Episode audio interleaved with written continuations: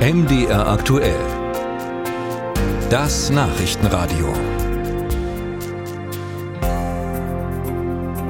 Sachsen-Anhalt hatte den Startschuss schon letzte Woche gegeben. Heute nun ziehen Sachsen und Thüringen nach. Auch hier können Bürger ab heute finanzielle Unterstützung vom Staat für ihre Heizkosten beantragen.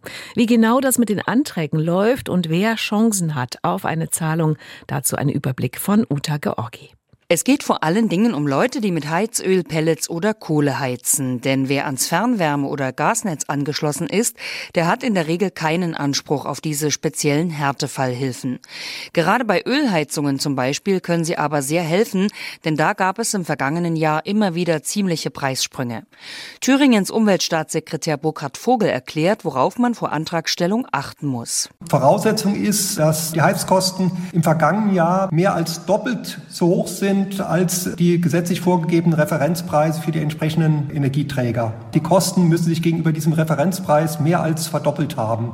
Also wenn wir mal Heizöl als Beispiel nehmen, wenn das Heizöl mit einem Referenzpreis von 71 Cent angegeben ist, dann kann derjenige einen Antrag stellen, dessen Heizölpreis sich mehr als verdoppelt hat, also bei 1,43 Euro liegt pro Liter Heizöl. Eine Liste über diese Referenzpreise gibt es im Internet auf den Seiten vom Thüringer bzw. sächsischen Umweltministerium.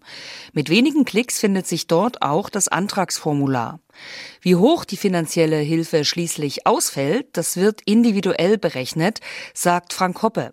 Er ist zuständiger Abteilungsleiter bei der Sächsischen Aufbaubank, die die Anträge für Sachsen bearbeitet. Wir haben hierfür auf unserer Internetseite einen Förderrechner zur Verfügung gestellt. Ich empfehle jedem vor Antragstellung diesen zu nutzen. Mithilfe des Förderrechners können Sie sehen, ob Sie grundsätzlich antragsberechtigt sind und wenn das bejaht wird, wie hoch voraussichtlich die Unterstützungsleistung sein kann. Die ist übrigens unabhängig von Einkommen und Vermögen der Betroffenen. Das heißt, auch Gutverdiener können einen Antrag stellen, bequem online von zu Hause aus.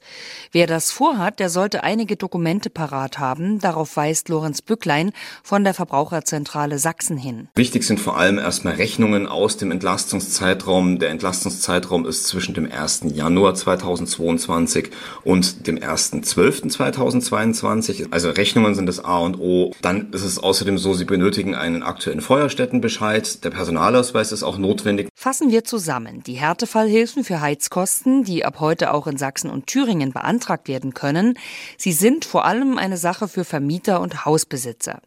Mieter brauchen sich in der Regel nicht zu kümmern. Einzige Ausnahme, sie haben einen Ofen auf ihrer Etage, den sie vollkommen autonom betreiben.